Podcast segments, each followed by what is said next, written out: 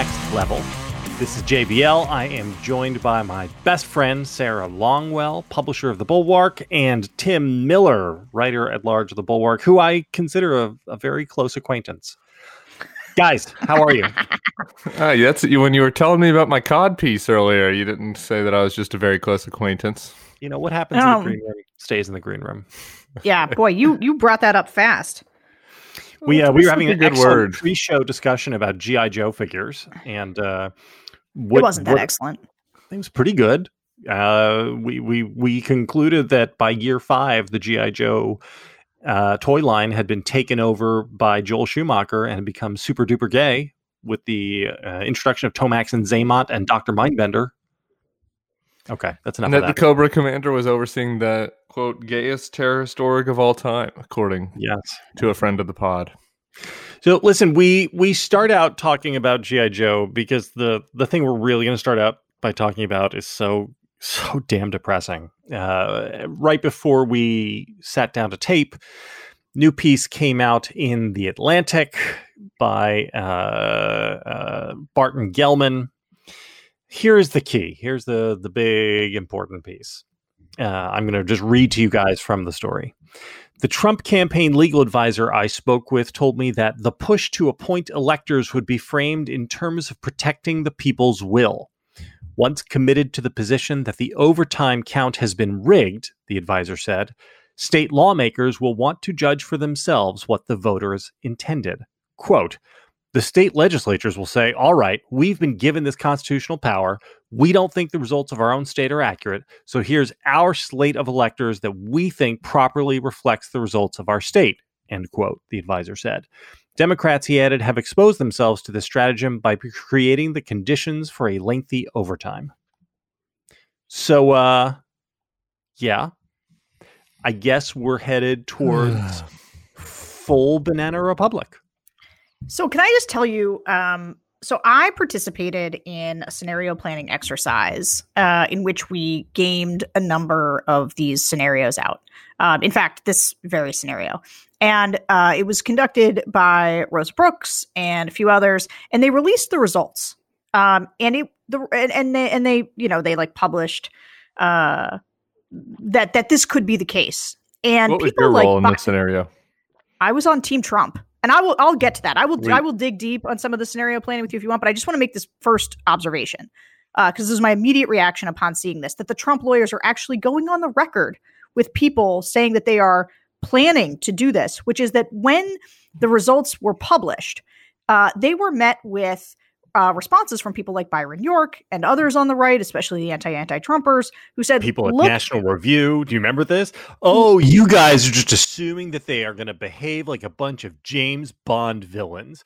How pathetic. How awful of you to begin to question the legitimacy of our great election. Do you remember that fucking bullshit, Sarah? I, I, in fact do. This is my point: is that like they they made it, and this is what everybody does, right? They gaslight you into this idea, and and the thing is, is that I used to be there. I used to kind of be like, all right, you guys, you this left stop on the left calling him an authoritarian. You know, you know, you guys are over catastrophizing everything. You know, it's too much bedwetting. But I'm there, like, and the reason that I'm there is because I would put nothing past this president and now we find ourselves in a place where they're actually saying that they're going to do the very things that in the scenario we basically said were their best plays. And I'll just say, just a real quick, our strategy as Team Trump uh, was hey, so Michigan, Pennsylvania, and Wisconsin, three of the key swing states, all have Democratic governors, but they also have Republican led legislatures.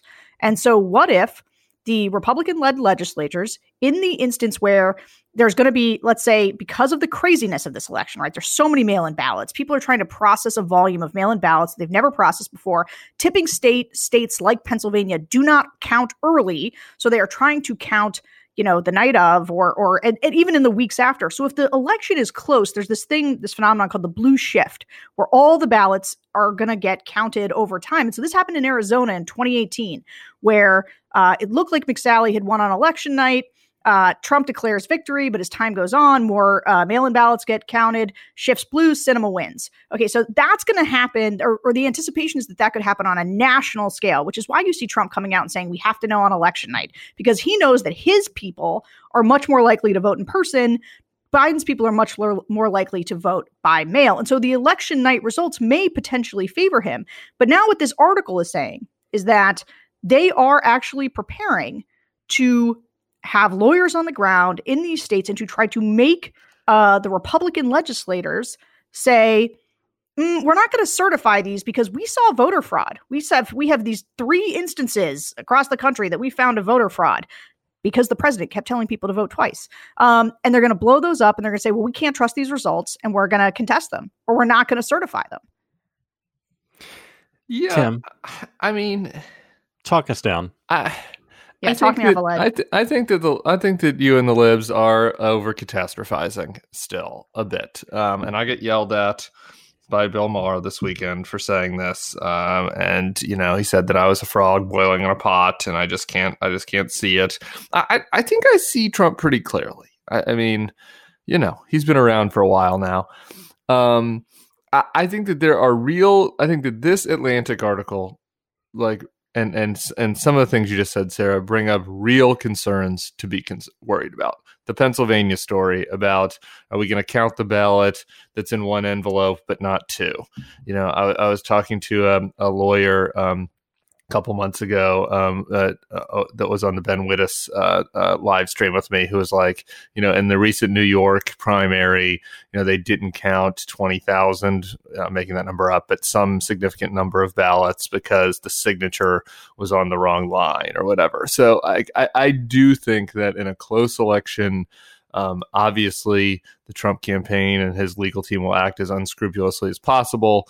Um, obviously, in places like Florida, Ron DeSantis, um, and in places like Georgia, where they tried to shut down the Athens voting location. I, I mean, I, I don't want to to to to be the one that's saying that there are not any, there's not any chicanery going on.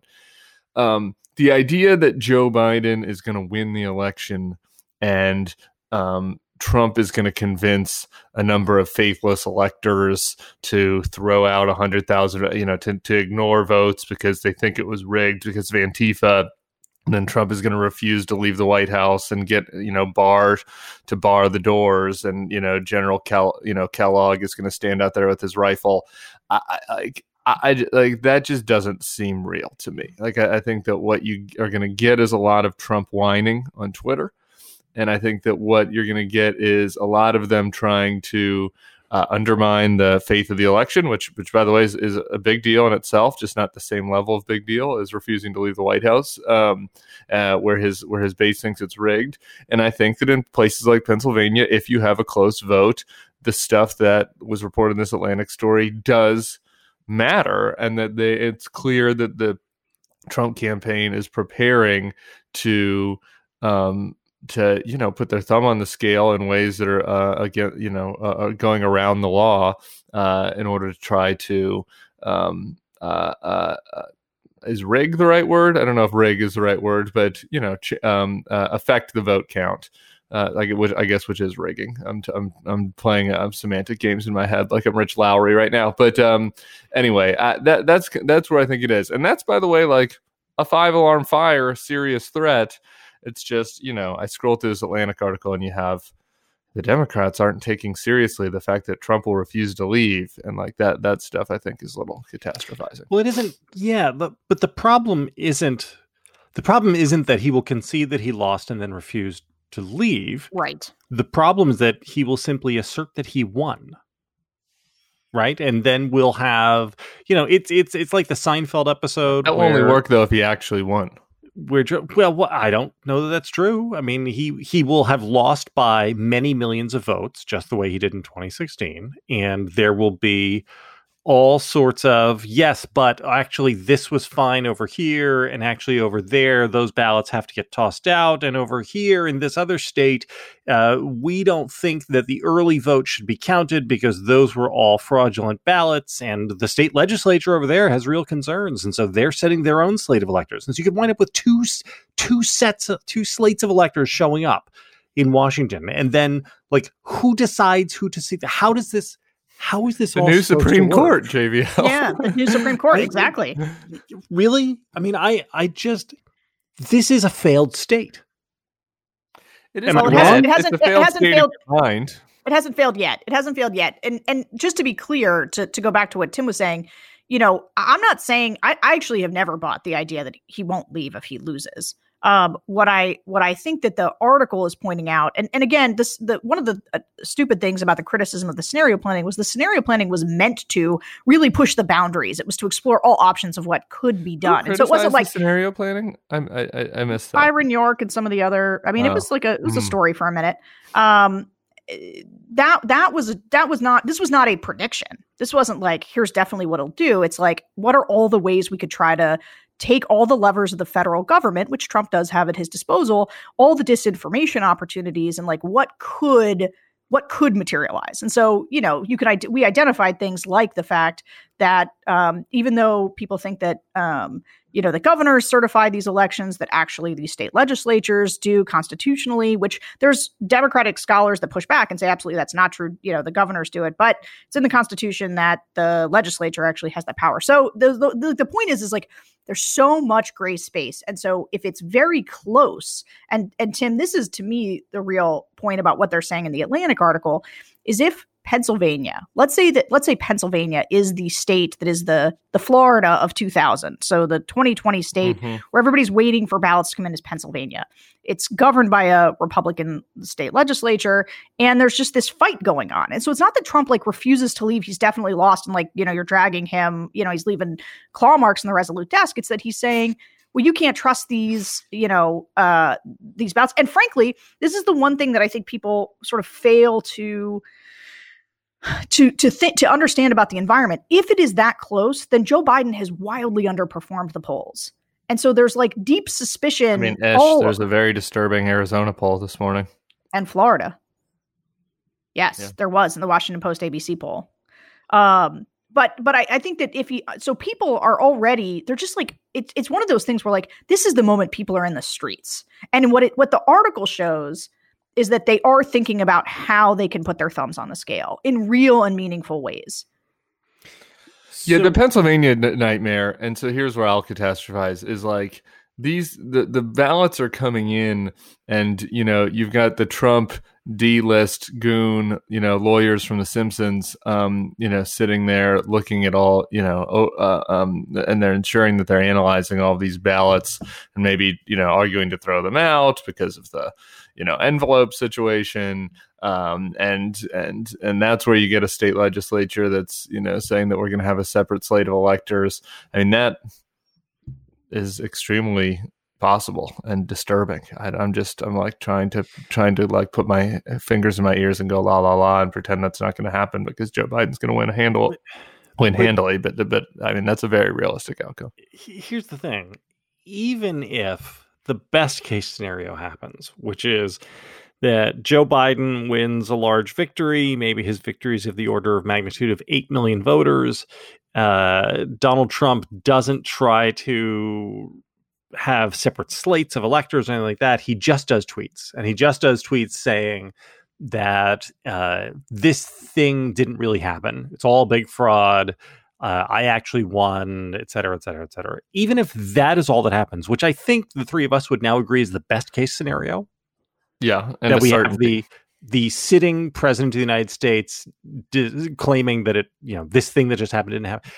That is uh, so. In 1980, Ronald Reagan beats Jimmy Carter by eight and a half million votes, and there were a lot of people who were upset by that. People were really scared about Ronald Reagan so far as I can tell, there were precisely zero people in America who thought that Reagan didn't win by eight and a half million votes.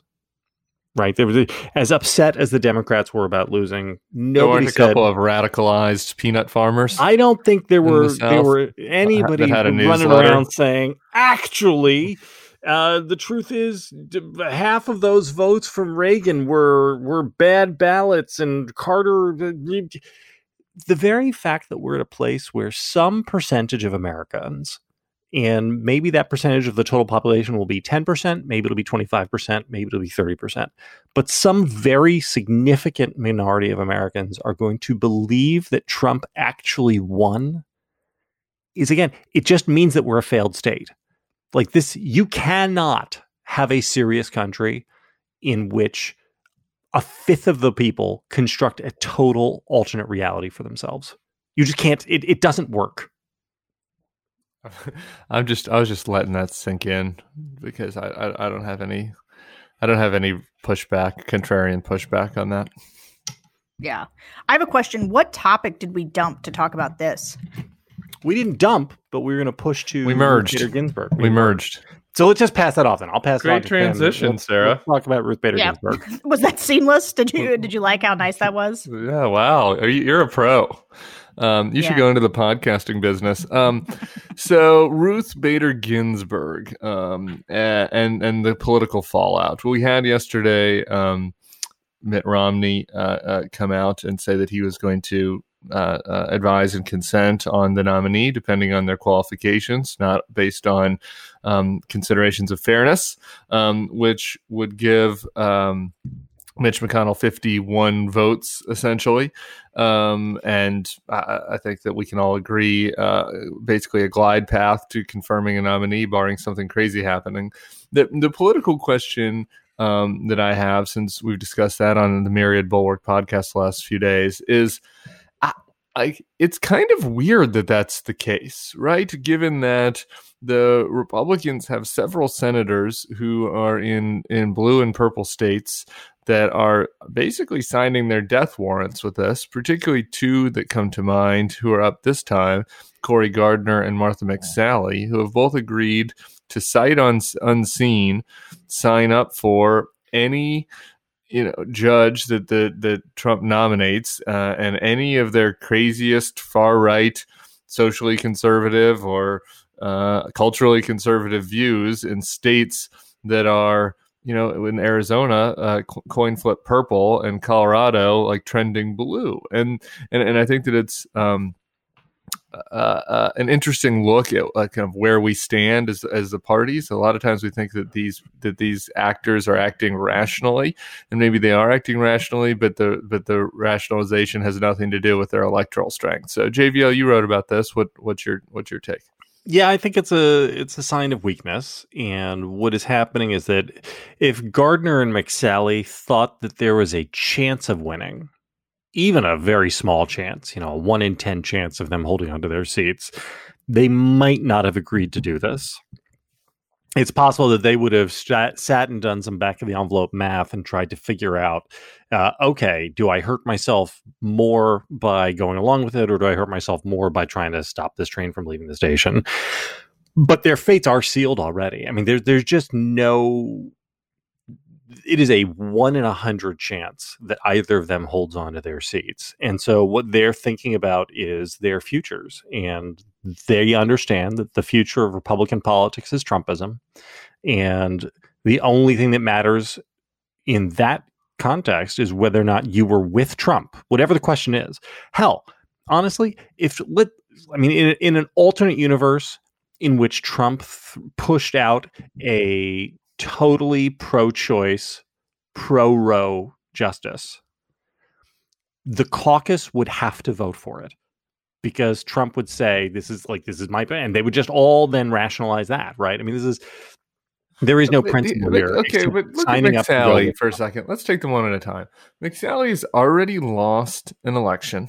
She gets appointed. She's appointed to John McCain's seat, who's um, uh, whose spouse uh, uh, just endorsed Joe Biden this morning. Was obviously attacked by the president of the United States. Um, so she's sitting in John McCain's seat in an election that that you know, from the fundamentals, should be a toss up, really, um, against against Mark Kelly. I mean, Arizona is certainly trending blue, but it's not, you know, like she's running in California or Illinois or something where she has no chance to win, or like, you know, one of those uh, like last blue dog senators like Mark Pryor, who was running in Arkansas long after all the blue dogs were gone. Like, this is Arizona. It's a it's a winnable state. If she loses twice, her career is over.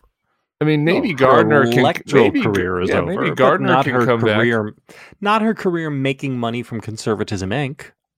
I, uh, what is she? Is she? No, does anybody like her? She's not particularly likable. It's not like she's going to be on the Turning Point USA circuit, and the children of the corn are going to be like Martha, Martha. I mean, she. I guess she could be a lobbyist or something, but she'll she, consult and lobby. Right, but, but, I mean, wouldn't she? Couldn't she be a lobbyist? Reg- either way. I No. mean, uh, yeah. I, look, No, you I, I, cannot she be could a- still win this election. You and, cannot and why be a isn't lobbyist. she just It's just like pretending like, she might consider this? No, it's just like Dani Pletka. Once you understand that you are on your way out and you're heading into the pig trough stage of your career inside Conservatism Inc., then you just got to make sure that everybody on the party knows that you are bought and paid for by the party so that you're never going to embarrass them. You're never going to go apostate. You're just part of the team. And so this is the team player moment for all of these people where they're just going to eat this shit sandwich. I just I find that to be fascinating though. Like this is not well, this is not where things you know were even relatively recently. I mean, you see Collins who is sort of like a uh, you know from from another era kind of still like there really aren't any other Collinses out there. I mean, Murkowski's in a very weird situation since she ended up winning as an independent because of um, that whole was that was that Joker's name Joe whatever um, beat her in the primary. Tea Party guy. Tea Party guy. I can picture him in my I can picture in my head, um, but I can't come up with his last name. Um, but anyway, Ms. Collins is like a senator from another era. But but what she's doing is actually the rational thing, right? She knows that she's in a blue or purple state. She thinks she could still win. She's at least flirting with the idea that she'll not vote for this candidate based on maybe their position on Roe, maybe based on their qualifications, maybe based on the sense of fairness. She's at least trying to demonstrate an independent spirit that's reflective of her state. Like, Yeah, it is, but that's it is absolutely bizarre that McSally and Gardner aren't even aren't even Well, trying to pretend. Like, they're not even pretending. They could just they could vote with yes at the end, but you'd think they'd at least try to send a signal to the suburban voters out there that they're not like you know just a total a total Trump flunky and that like they're indistinguishable from like having Corey Lewandowski in the seat. Yeah, but the difference here is that Collins has probably a one in three chance to win, and the other two are at like one in a hundred. Is That's the McSally really at one in a hundred in Not Arizona? if you not if you look at that new ABC uh, Washington Post poll that came out this morning. That has her neck and neck. If the first McSally is neck and neck, then that poll has to be an outlier. Yeah, the poll That the poll has is to be a absolutely bad an hour. Well, the poll has the poll has um Donald. It's actually the best poll from an A plus you know rated pollster uh, that Trump has gotten the entire. I mean, in the last six months because it's got him up by a couple of points in Florida. It's got him up by a couple of points in Arizona. Um, and uh, it has Where is the sinking feeling in your stomach right now, Sarah? Mine's right above my belly button. Yeah, so when I saw it this morning, I like dug I dug into it really fast uh to be like what what's going on here? Why is this different? Um and it's a little oversampled on Republicans, uh but it's still a good poll and uh you know, it's it's and it's got the race super tight between McSally and Kelly, which is which is crazy compared to everything else we've seen, but I- mean, I don't know. I don't know what to tell you about polls, right? Like some of them, sometimes they're outliers, and it's better to look at averages. All that stuff uh, is probably true. But I look, and and this was also taken, I think, just amid the court thing. Um, I don't think that it's the court necessarily changing things. I think, look, this was just never going to be as easy as everybody wanted it to be. I do think that things, you know, they're tightening up in Pennsylvania for real. Um, we do have this issue with the mail-in ballots, where you know the naked ballot situation, where a lot of things could be thrown out, and that that could and they could be thrown out like the margin, the margin of victory. I mean, these are places where Donald Trump surprised everybody. I mean, he did win Arizona last time. Right. Um, and so like it's not crazy that things would be tighter. I mean, it's crazy in the sense to us because 200,000 Americans are dead. The economy is not doing well.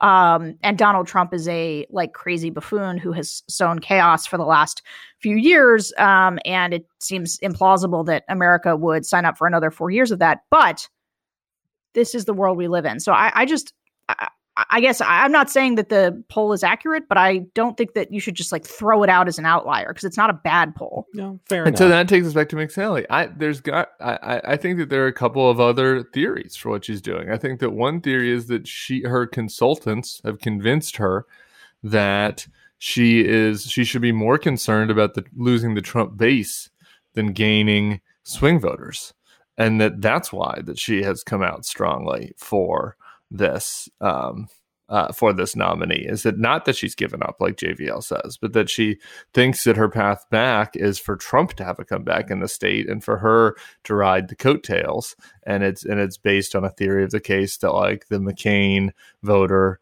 doesn't matter anymore in Arizona. Um, I, I, think that's their rationalization. I mean, to me, to those of us, I think that seems that seems insane. But I think that she thinks that she can win. I don't. That, I don't know where that for Cory Gardner. I think it's more along with JVL's lines. I think he thinks he can run for governor or senate again sometime, and he wants to be a team player. But I, I'm just I'm I, I think McSally's just making a really dumb decision. I don't. I actually don't think it's a rational decision. I think she's making a dumb strategic decision, and she's getting bad advice. So, speaking of strategic decisions, what would you guys, if you threw on your political consultant hats, what would you advise the Dems to do about the coming nomination? I I've have got a, a very strong view on this. Okay, well, uh, then you tell me yours, or do you want me to tell you mine, and then you can take okay, mine apart and ahead. blow it up? Yeah, please my view is that the Dems ought to, as a friend of mine put it to me in an email, bend like reeds in the wind, making a demonstration of protesting entirely around the idea of the process and fairness, and never once engaging on the merits of the nominee, talk only about how uh, all precedent suggests that these people over there are lying to you and that this choice should have been made by the next president. And then just let it happen and then move right yeah. back on to 200,000 dead people. I agree with the Reeds part. Like, I don't think that they should go Kavanaugh lengths on this. I don't know that that's a winner. Um, but here's what I think that they should do is not just fight it on the process. I mean, the process should be part of the conversation. Obviously, it will be. It obviously is. But it's to find – you know, basically, in addition to to getting rid of uh, the ACA, in addition to putting Roe v. Wade in grave threat, finding one or two other absolutely either insane rulings from the judge that gets picked or or things that could be coming down the docket and turning Donald Trump into Ted Cruz. And this is what I'm, I'm writing about this for the Bulwark later this week. But it's like I, Donald Trump had a big base of people that thought he was a moderate last time. Like that might seem crazy to listeners of this, you know, but they agree with him on immigration. So they weren't turned off by his radical immigration rhetoric. They generally agree with him on trade or don't really have an opinion on that. Just they just don't like foreigners.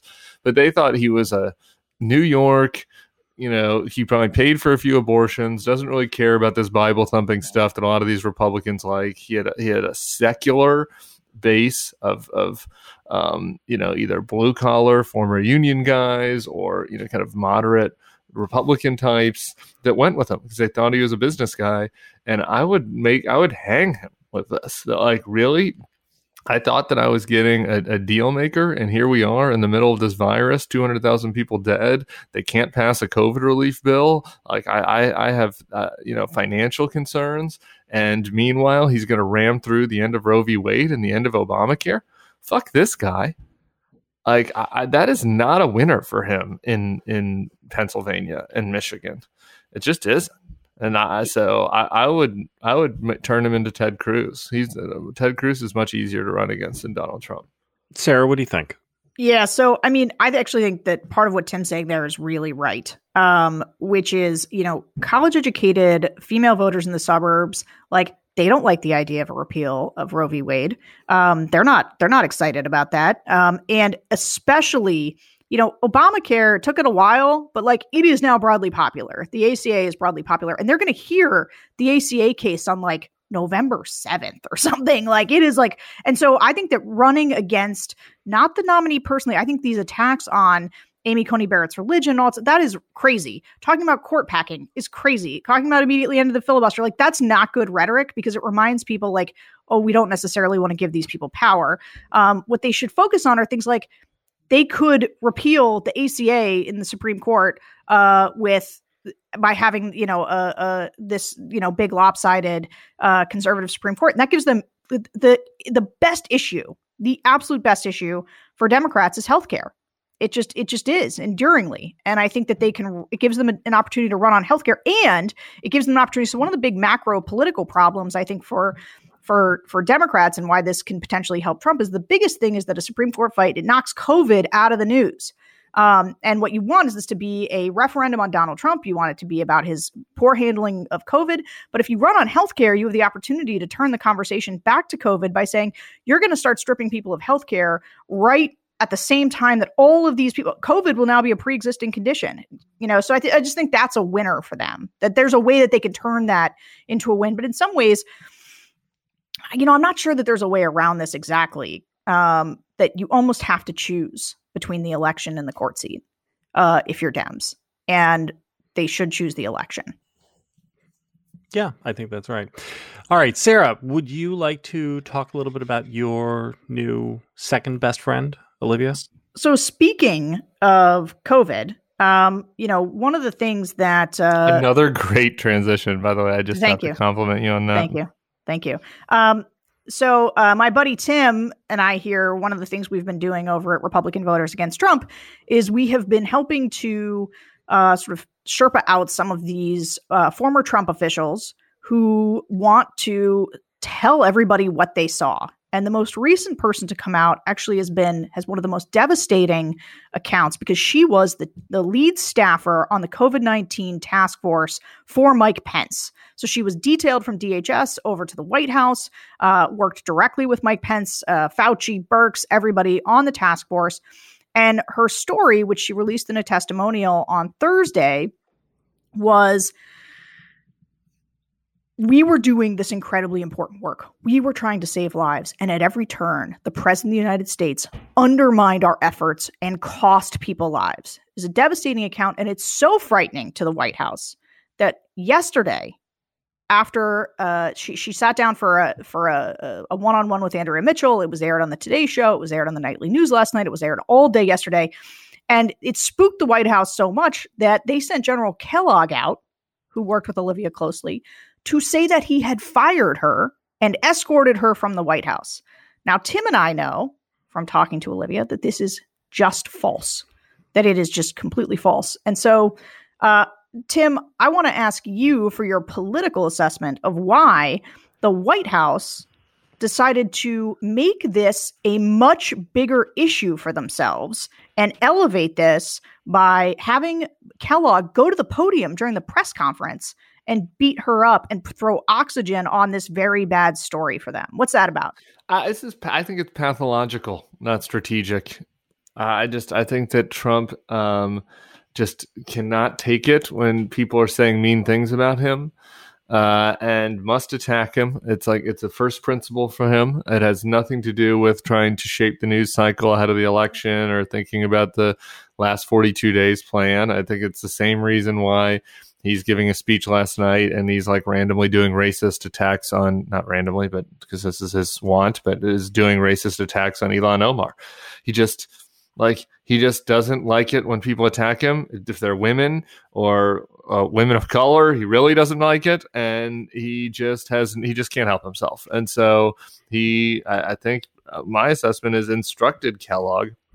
Is kellogg and olivia had a good relationship, according to Olivia. And you can see it. She sent a tweet out last night of her Instagram post after she left, which was uh, like in, in some ways effusive about Kellogg in a way that was that I was like, really? um, uh, um, but you know, so I, it's to, to me clear based on that that Kellogg felt like he had to do this to please the boss, audience of one.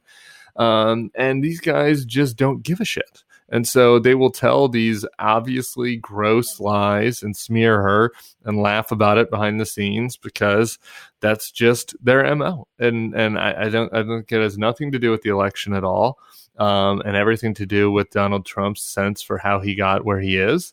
And um and and that's that. And I and I, and I think that it's I mean, it's really I, I know that like it's like how can you know it's hard to get outraged about things these days, but it's like it's despicable and it's just despicable what they did. I mean, she was somebody that was in there working her ass off for hours on end to try to ha- you know help organize a somewhat you know competent response to this virus and, and actually I think has you know fond fonder views than many of us do about Deborah Birx and Mike Pence and like the other people who were involved in this, and has said nothing but nice things about them. And and it's like, look, this pre- you know the president, as everybody can see with their own eyes, and as is on the Woodward tapes, it wasn't you know it's only it, it's only news because everybody else is gaslighting us. Like that's the only reason that it's news is because she's saying the thing that we can all see with our own eyes. Um, and and yet you know they they just um, they can't tolerate it. So they have to smear her. They have to lie about her. Um, and you know, it's it's a really it's it's really maddening. Um, can I just can I just offer though one other yeah, plausible uh, reason why they're doing this and why they're going so hard at her, despite the fact that it makes the story even bigger than it was. I think that you know if I had to to sort of pinpoint what I think is so unique about this administration and what's going on in the country is how much um, the the sort of aura around Trump is to create fear. Now, Olivia is the third and most and and the most high profile profile of the three, even though you know Miles and Elizabeth are reasonably high profile. Uh, person who we have Miles released. has a CNN contract, so you know. Yeah, right. Um, but but so she's the third person that's come out. I think that what they're trying to do is they are trying to signal to other staffers who might come out and tell this story now that they see there's actually this this sort of more movement towards defection that what they want to do is intimidate them that this is all meant to say we are not going to make this easy for you. If you come out we will lie about you.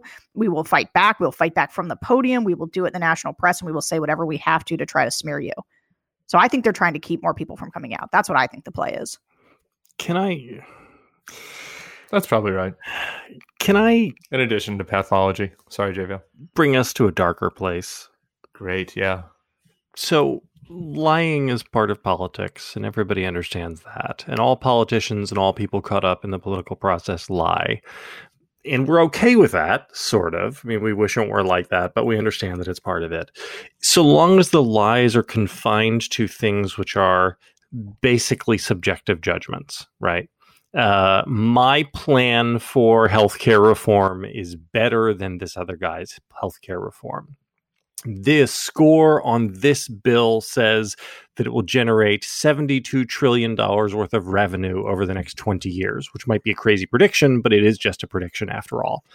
You could say that uh, Senator X is a danger to America because she is secretly in favor of Antifa, right? All of these things are generally subjective, right? I mean, to to one degree or another. Once you get to a point where people are saying lying about factually discrete events, things like I fired her and had her escorted out of the building. Now, that may be something that happens in very extreme cases within politics, but normally it's done by somebody who is a communications professional or is a behind the scenes leaker. And at least they're not attaching their name to it. They're doing it as an unnamed source close to somebody so that, you know, there can be a little bit of, uh, a little bit of deniability or a little bit of doubt on it uh, or if again it's just a press spokesman, somebody doing it from the podium, where we all understand that well, that is just a spokesman. The idea that you can have a uniformed member of the United States military being trotted out to violate the military code of justice, right? I mean, you cannot lying is a thing. You could get court-martialed for lying in the military. You're not allowed to do this. To serve El Presidente, again, this is just something that happens in in a country where things are falling apart. And he did, by the way, just yeah, JVL, thank you for taking us to a darker place because you're exactly right. He didn't just say had her escorted out; he said I escorted her out. So, and this is to your point, like he lied. He, he told this absurd lie, lie, easily disproven about an event where he was like this tough guy, strongman general, like you know, you know, like dragging out this uh, uh, civil servant. She's not a political appointee, by the way. She's a she's a civil servant, so there'd have to be myriad and myriad of paperwork. And, and that he drug her out of the building and threw her out on her ass and was like, "You're fired!" Like it's The Apprentice. I mean, like he he created a whole fantasy scenario to to demonstrate this fake strength. And again, this isn't the press spokesman, and it isn't right. somebody close to the situation leaking this version of events on background to the Washington Times or something it is a guy who is bound by an actual legal code to not tell lies. And he's doing it at the behest of the president of the fucking United States. Like what this is I just don't know how you like denazify this country after this is all done. You know, like what is what does denazification look like with with these people? Because this guy should be stripped of his pension and thrown out of the military for this. Yeah, and I just like to add as like a couple of wrinkle details here that you know, so she went, she was on a, a one year detail from DHS, which they extended to two years, which by the way, not something you do for an employee who was not up to the task. Um, she was asked uh, to stay. Uh, and then the other thing you do if you don't, if you're frog marching somebody out of the White House, you don't give them a token of remembrance in the form of one of these, you know, coins that that the generals give to you know esteemed people uh that's like just not how it works. And she's got like photographic evidence of this like that she posted on the day that she like went and got her stuff because she had already you know she'd resigned but then like you know you don't have your badge so you go back and somebody is with you. And so she talks to him and she, she like says in the instagram post like had a great heart to heart with with kellogg. Like so they clearly had this like nice conversation, which she remembers very clearly and well. So like just he is he is the the extent to which people will so A, she's got receipts. B, all the evidence is to the contrary in terms of her performance. And and C, the extent to which people are willing to trade their own credibility in service to this person is just I've never seen anything like it. Uh, and D, she's a human you know, I mean, like this is the other thing. Like this was a really hard thing for her to do. I know that we've like stripped everybody's humanity from our politics since everybody in this White House is a fucking sociopath. But like her and General Kellogg know each other like decently well. I mean, she said that she had a sit down and had a heart to heart with him. And you know she she uh, is a person that if you if you have gotten to know her at all is obviously very considered and emotional and is like trying to to make the best judgment. And she makes a tough judgment that by the way every asshole in the white house knows is true it's not like she was revealing some deep secret of the security state. She was revealing the obvious fact that Donald Trump doesn't give a shit about anybody besides himself. Something every single per- person in that White House knows to be true. And so you know, to drag her through the mud from behind the White House podium in a in a uniform, it's just it's despicable. She's a human. Like this is not this was not an easy thing for for her to do. And you know, it's it's not like this is a John Bolton situation where she's out there trying to sell a book or an Anthony Scaramucci situation where she just likes being on TV. Like they know her. She's just a she's just a regular person that was trying to do her best. Nothing to gain. Zero to gain. to gain. No no reason to say anything anything other than the truth. And and so you know, I, I mean, I, I just it's it's anyway. That's that's it. That's it.